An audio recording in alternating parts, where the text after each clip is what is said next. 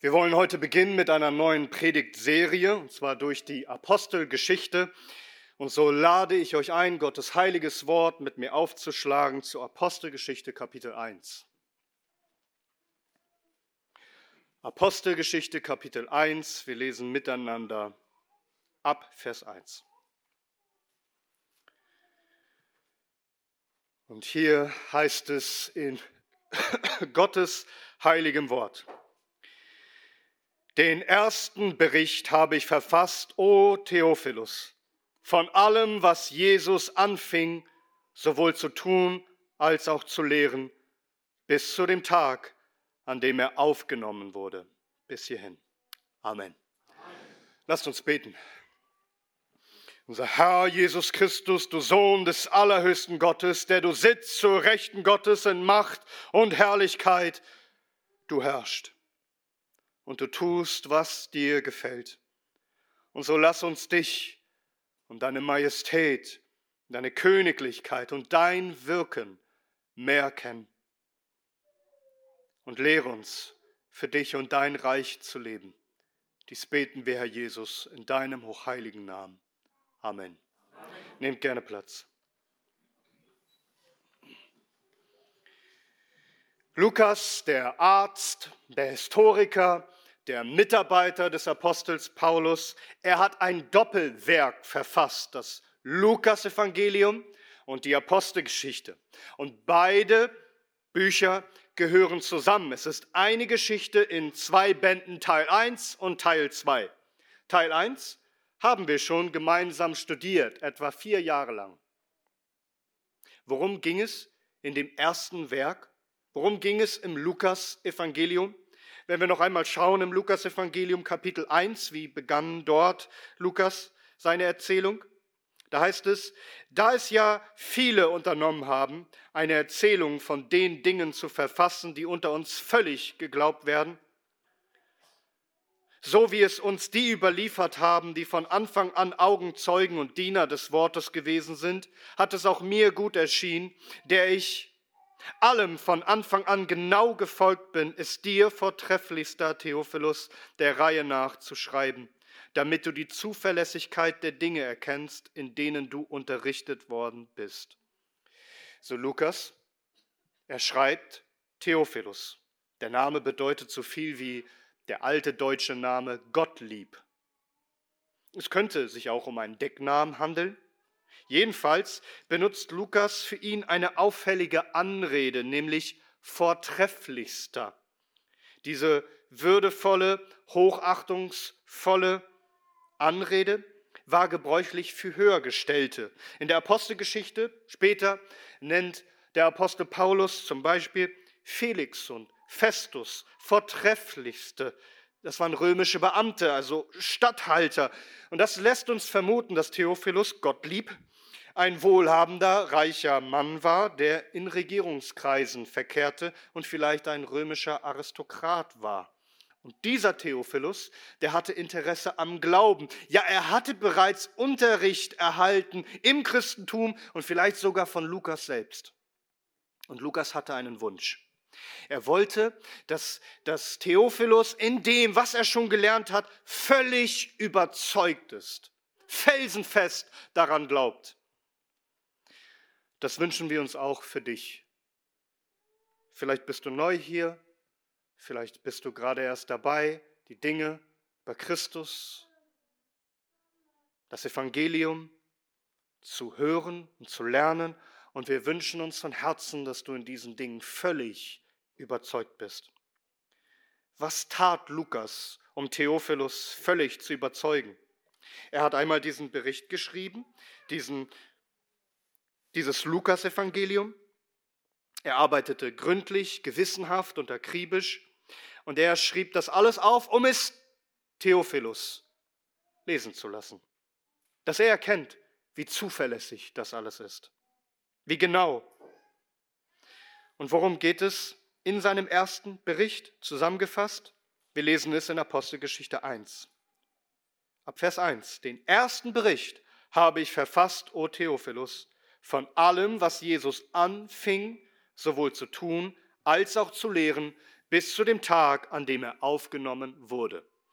Das Lukas-Evangelium ist also ein genauer, zuverlässiger Bericht über alle Dinge, die Jesus tat und lehrte, bis er zum Himmel auffuhr. Alles dreht sich hier um Jesus. Was hat er getan? Was hat er gelehrt? Darum geht es im Lukas-Evangelium. Und damit haben wir uns intensiv beschäftigt. Was hat Christus getan? Was hat er gelehrt? Seine Worte und seine Werke.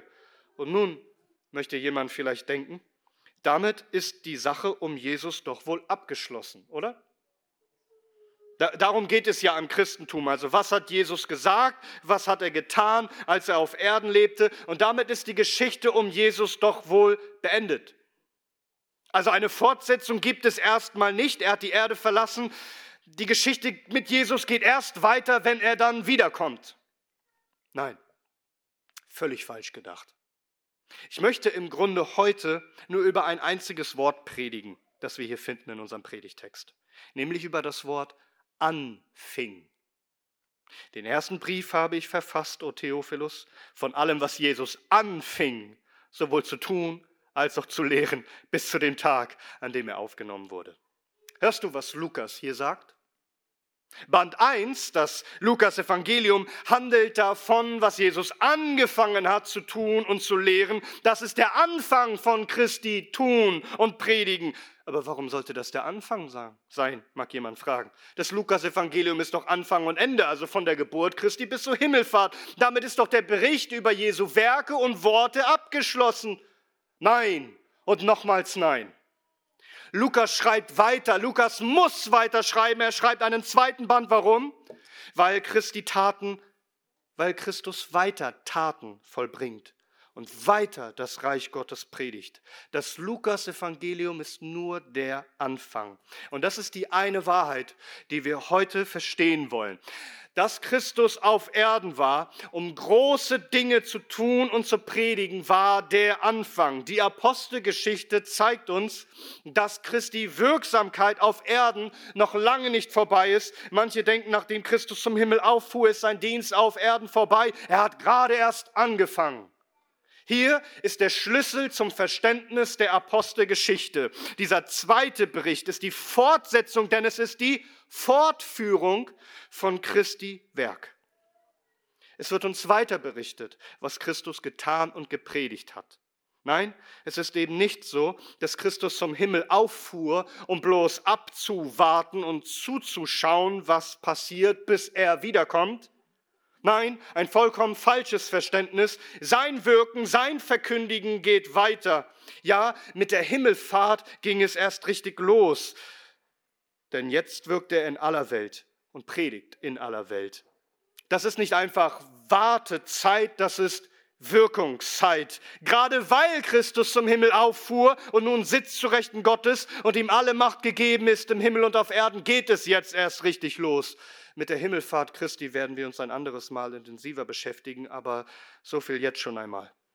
Christus sitzt damit auf dem Thron über alle Welt, als Herrscher über alle Nationen. Und darum handelt er nun an allen Völkern und sein Reich breitet sich aus. Der Reformator Johannes Calvin, er drückt es so aus in seiner Institutio.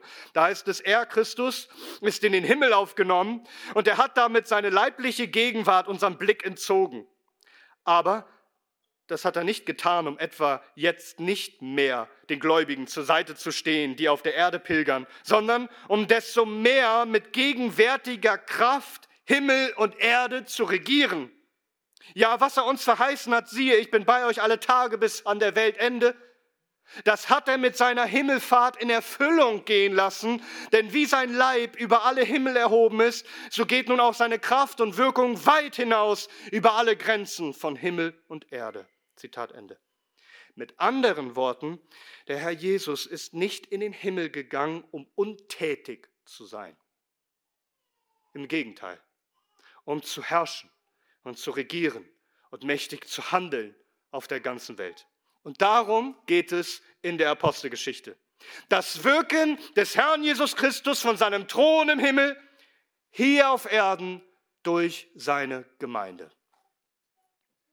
Man nennt dieses zweite Buch von Lukas die Apostelgeschichte.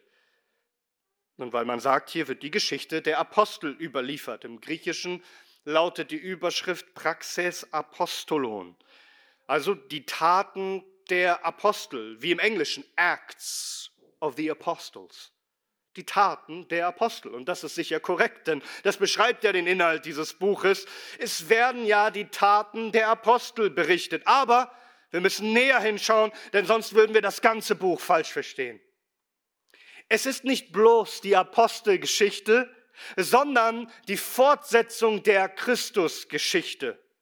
Die Apostelgeschichte berichtet uns davon, was Christus, der Herr, der erhabene Herr, nun weiterwirkt und predigt durch seine Apostel, durch seine Gemeinde. Also manche denken, Jesus ist im Himmel und nun müssen wir handeln. Nein, zu kurz gedacht. Jesus ist im Himmel und er handelt nun durch uns. Der Herr ist nicht tatenlos, er ist aktiv. Er selbst ist der große Missionar, der das Verlorene sucht und findet und selig macht, der seine Gemeinde baut, der die Nationen einnimmt, der alle seine Feinde unterwirft. Es ist sein Triumphzug über die Nation. Was zeigt uns die Apostelgeschichte?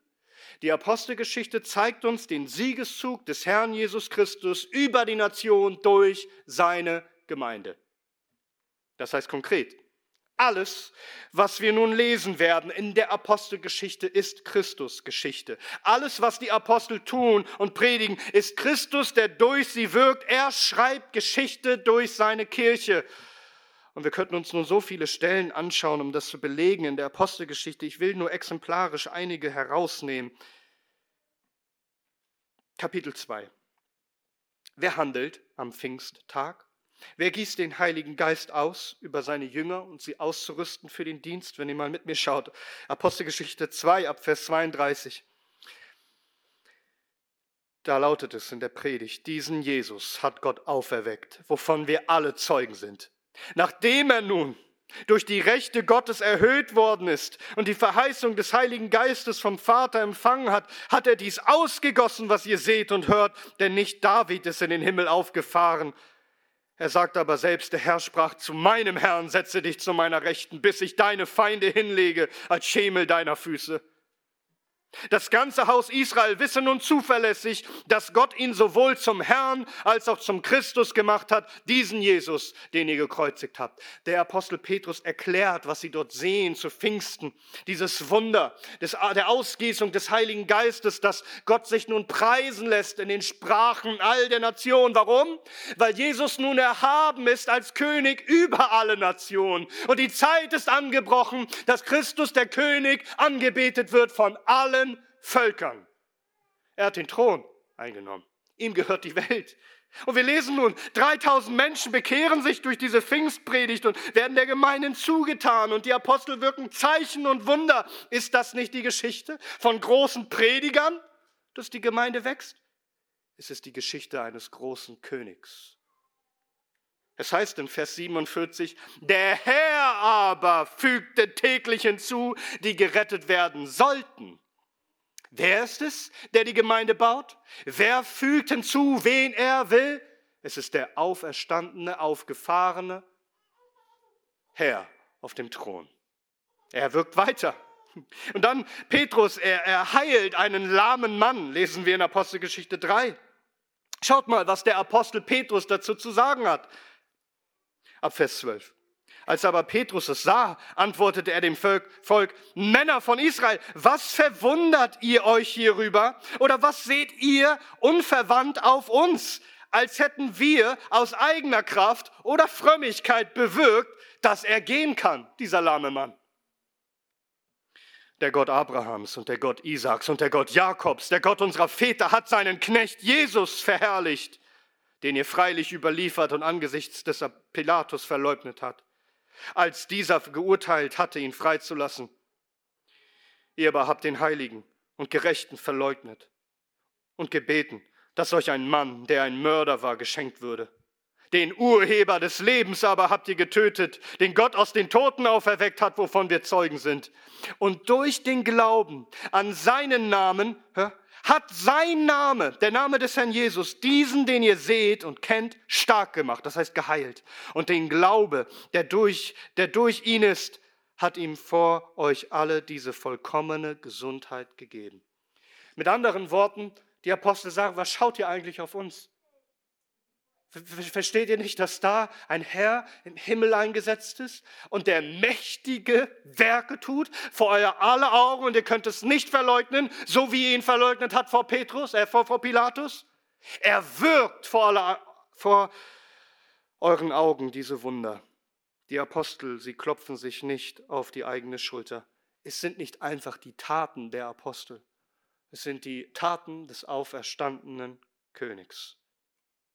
In Kapitel sieben steht Stephanus, den, den erhöhten Christus. In Kapitel neun haben wir das eindrücklichste Beispiel überhaupt, dass, dass der Herr Jesus Christus Saulus bekehrt, ihn beruft. Er begegnet ihn als Auferstandener. Und, und was hat Saulus getan? Er hat die Gemeinde verfolgt. Und was sagt Christus dazu? Saul, Saul, was verfolgst du mich? Christus, sein Leib, ist auf Erden, seine Gemeinde. Und wer uns antastet, tastet den Herrn an. Im selben Kapitel dann die, die Heilung des Aeneas. Und da sagt, da sagt Petrus zu dem gelähmten Aeneas, Jesus Christus heilt dich, steh auf. Als würde Jesus Christus höchstpersönlich dastehen. Denn ja, er tut es. In seinen Aposteln. Doch nicht nur mit den Aposteln ist der Herr Jesus Christus und wirkt. Wir lesen in Apostelgeschichte elf ab Vers einundzwanzig, ab Vers zwanzig, einige Männer von ihnen aber waren von Zypern und Kyrene, die, als sie nach Antiochien kamen, auch zu den Griechen redeten und das Evangelium von dem Herrn Jesus verkündigten. Und die Hand des Herrn war mit ihnen und eine große Zahl glaubte und bekehrte sich zu dem Herrn. Das hier waren keine Apostel, das waren einfache Brüder, die das Evangelium den Griechen predigen wollten. Und das heißt, die Hand des Herrn war mit ihnen. Verstehst du, dass wir Christi wirken und eingreifen sehen? In Apostelgeschichte sechzehn lesen wir, wie der Geist Jesu verhindert, dass sie an einen bestimmten Ort gehen, es ihnen nicht erlaubt. Und im selben Kapitel lesen wir, wie der Herr das Herz von Lydia öffnet, dass sie dem Wort des Paulus Gehör schenkt und, und anfängt zu glauben. In Apostelgeschichte achtzehn, da erscheint der Herr Jesus dem Paulus und ermutigt ihn. Und so auch in Kapitel dreiundzwanzig. Überall ist der Herr Jesus und er handelt, und zwar durch seine Apostel, die in seinem Namen wirken. Die Evangelien waren ja nur der Anfang. Die Apostelgeschichte ist eine Christusgeschichte. Sie zeigt uns auf, was Christus tut durch seine Apostel, durch seine Gemeinde, und diese Geschichte ist noch nicht vorbei. Die Apostelgeschichte endet, endet eigentlich mittendrin. Sie hat eigentlich kein richtiges Ende. Denn uns wird nicht berichtet, wie der Dienst von Paulus weiterging. Es wird uns berichtet bis zu dem Zeitpunkt, wo Paulus im Gefängnis war und, und dort diente. Aber die Geschichte mit Paulus ging doch weiter.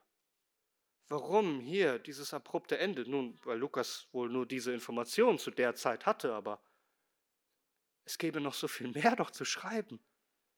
In Apostelgeschichte achtundzwanzig lesen wir ab Vers achtundzwanzig, dass Paulus mit den Juden spricht, die nicht glauben wollten. Und er sagt, euch sei nun kund, dass dieses Heil Gottes nun zu den Nationen gesandt wird. Und sie werden es hören. Er aber blieb zwei ganze Jahre in seinem eigenen gemieteten Haus und nahm alle auf, die zu ihm kamen, und predigte das Reich Gottes und lehrte mit aller Freimütigkeit ungehindert die Dinge, die den Herrn Jesus betreffen. Und das ist das Ende. Paulus predigt das Reich Gottes, dass Christus nun herrscht, dass sein Reich gekommen ist und dass, dass das Heil Gottes sich ausbreitet zu allen Nationen. Aber hier hört die Geschichte Jesu nicht auf. Denn die ganze Kirchengeschichte ist Christus Geschichte. Die Apostel, die sind nun beim Herrn. Aber Jesus, unser Herr, er wirkt immer noch unermüdlich weiter durch sein Leib, durch seine Gemeinde. Nein, wir sind nicht den Aposteln gleich. Aber es ist dennoch wahr, dass Christus auch jetzt Geschichte schreibt durch uns, seine Gemeinde. Jede Predigt, die gepredigt wird, jede Seele, die gerettet wird, jede biblische Gemeinde, die gegründet wird, jede Gemeinde, die erbaut und gefestigt wird, jede gute Tat, die die Gemeinde tut, jeden Kampf, den sie kämpft, jeden Sieg, den sie erringt, jedes Leid, das sie erträgt, all die Taten, all die Predigten, alles ist der Herr, der wirkt durch sein Leib, durch seine Gemeinde. Verstehen wir das? Dass wir sein Mund, dass wir seine Hände sind. Oder was will Paulus, der Apostel, uns eigentlich lehren mit erster Korinther zwölf und Epheser vier und Römer zwölf, wo es darum geht, dass wir der Leib Jesu sind? Ich lese einmal aus Römer zwölf, ab Vers vier. Denn ebenso, wie wir in einem Leib viele Glieder haben, aber die Glieder nicht alle dieselbe Tätigkeit haben, so sind wir, die vielen, ein Leib in Christus, einzeln aber Glieder voneinander. Da wir aber verschiedene Gnadengaben haben, nach der uns verliehenen Gnade, es sei Weissagung, so lasst uns weissagen nach dem Maß des Glaubens. Es sei Dienst, so lasst uns bleiben im Dienst. Es sei der lehrt in der Lehre. Es sei der, der ermahnt in der Ermahnung und der gibt in Einfalt. Der vorsteht mit Fleiß, der Barmherzigkeit übt mit Freudigkeit. Alles Dinge, die Christus durch sein Leib wirkt.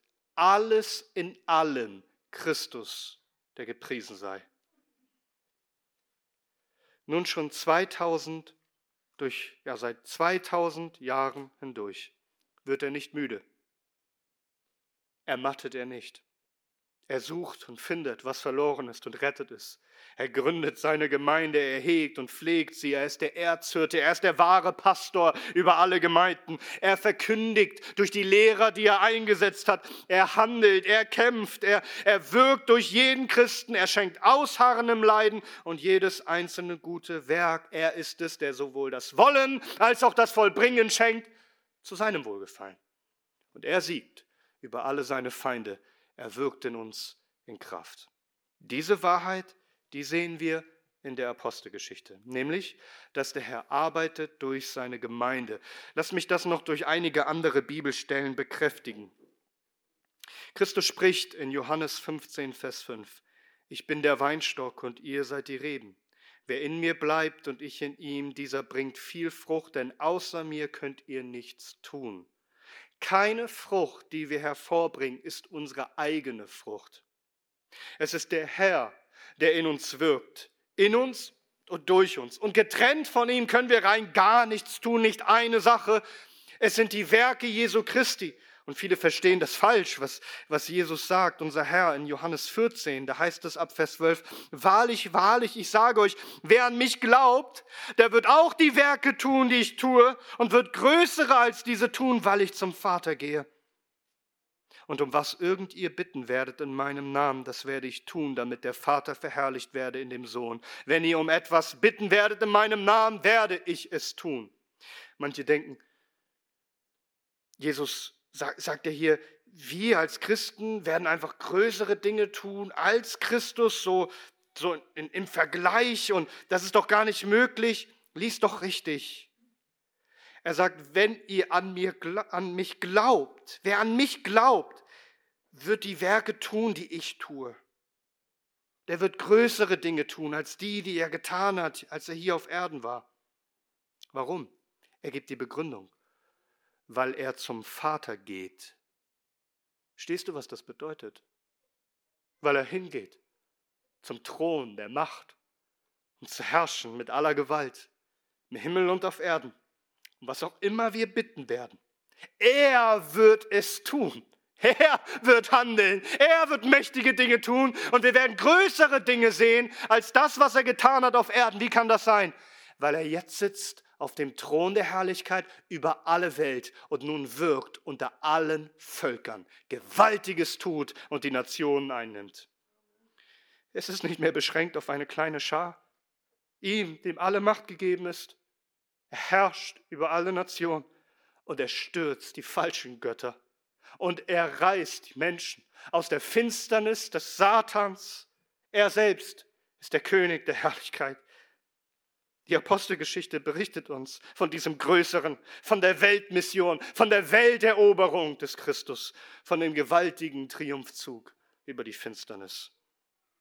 Es ist Christus, der alles in allem wirkt. Es ist seine Geschichte. Und so kann der Apostel Paulus über seine ganze Arbeit sagen in Römer fünfzehn, ab Vers achtzehn. Er sagt, denn ich werde nicht wagen, etwas von dem zu reden, was Christus nicht durch mich gewirkt hat zum Gehorsam der Nationen, durch Wort und Werk. Hast du gehört? Was Christus angefangen hat, zu tun und zu lehren.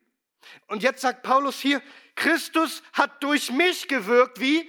Durch Wort und Werk. Wozu? Zum Gehorsam der Nationen. Dass Menschen überall zum Glauben kommen.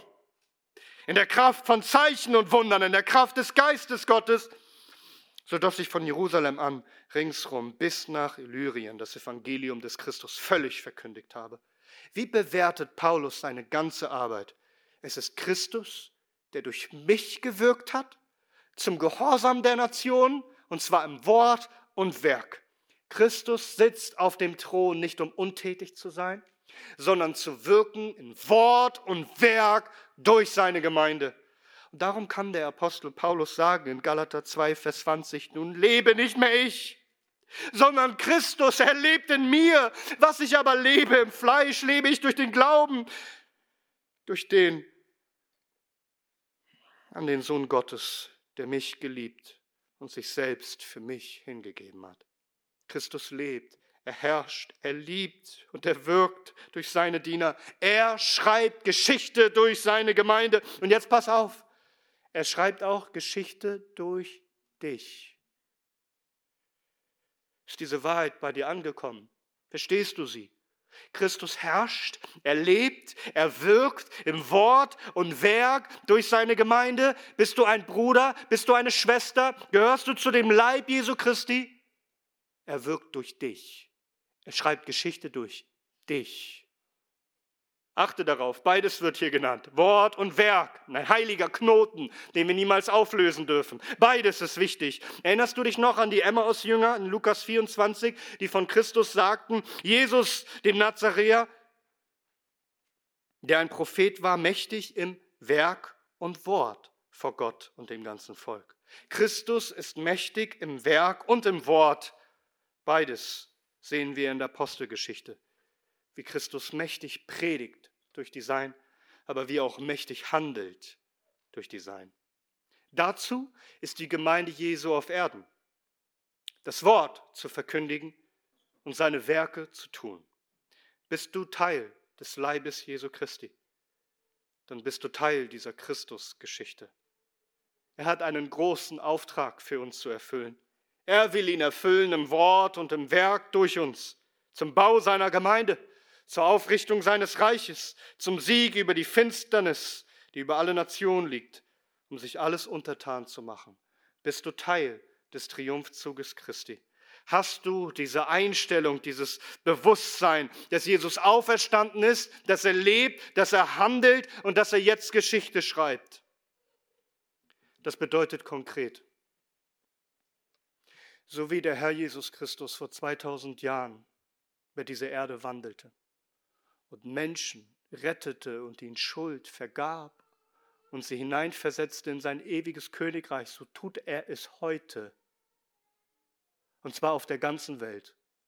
Das bedeutet, er tut es auch heute hier in unserer Mitte.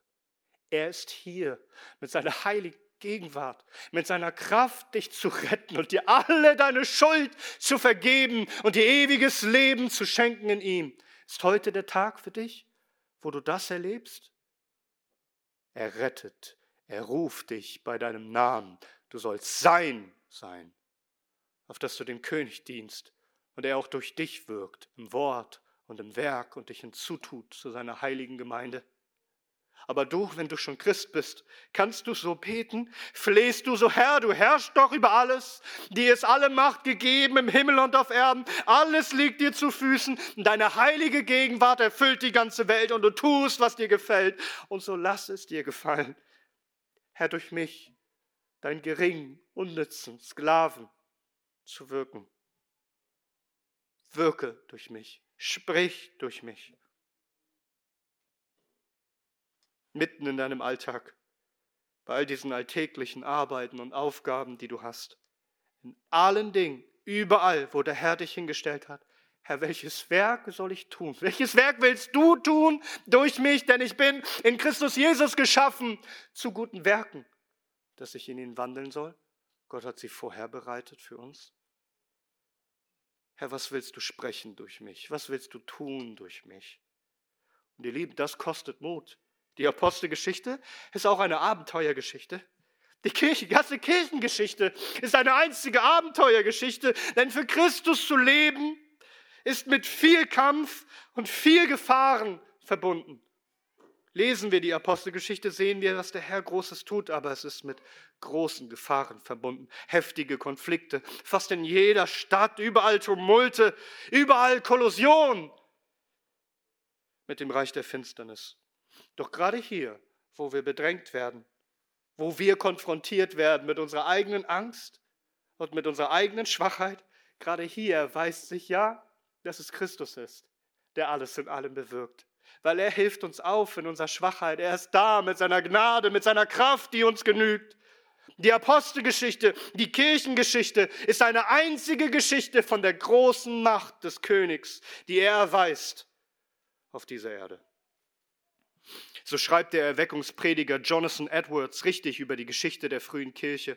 Er sagt, obwohl die Gelehrsamkeit und die Macht des Römischen Reiches so groß waren und beides bis zum Äußersten gegen das Christentum eingesetzt wurde, um es zu stoppen und auszurotten, und das so lange und in so vielen wiederholten Versuchen, doch alles war vergeblich. Sie konnten es weder ausrotten noch ihm Einhalt gebieten. Aber trotz allem, was sie tun konnten, setzte sich das Reich Christi auf wunderbare Weise durch und Satans heidnisches Reich verfaulte und verzerrte vor ihm, gemäß dem Wort des Textes. Die Motte wird zerfressen wie ein Kleid und der Wurm wird sie fressen wie Wolle. Und es war sehr zu beobachten, dass die Kirche größtenteils umso mehr wuchs, je mehr sie verfolgt wurde, sodass ein allgemeines Sprichwort wurde, das Blut der Märtyrer ist der Same der Kirche. Justin der Märtyrer, ein bedeutender Vater der christlichen Kirche, der in der Zeit nach den Aposteln lebte, sagt in einigen seiner Schriften, die noch erhalten sind, dass es zu seiner Zeit keinen Teil der Menschheit gab, ob Griechen oder Barbaren oder mit welchem Namen sie auch genannt wurden, selbst die rohesten und ungehobelsten Völker, ja, wo nicht Gebete und Danksagung an den großen Schöpfer der Welt durch den Namen des gekreuzigten Jesu gemacht wurden. Zitat Ende. Unser Herr hat sich als mächtig erwiesen auf der ganzen Welt. Und er kann es auch heute noch tun. Darum lebst du Christus. Lebst du ihn in diesem Jahr? Sein Wort, sein Werk, nun lebe nicht mehr ich, sondern Christus lebt in mir. Viele schauen bei, bei einem neuen Jahr immer darauf, ja, was ist mit mir und was will ich tun? Schau auf Christus, was er tun will durch dich. Lasst uns darauf vertrauen, dass er Großes tun will. Lasst uns leben mit ihnen, inniger, vertrauter Gemeinschaft, leben aus seiner Kraft jeden Tag. Und flehen, dass er durch uns wirkt. Hier ist ein heiliges Abenteuer, das auf dich wartet. Hier wird Geschichte geschrieben, für Christus zu leben und seine mächtigen Taten zu sehen. Wenn wir nun die Taten der Apostel studieren, so lasst uns in all dem die Taten unseres geliebten Herrn Jesus Christus sehen. Aber lasst uns auch selbst tätig werden und die Taten Jesu Christi tun. Ein neues Jahr liegt vor uns.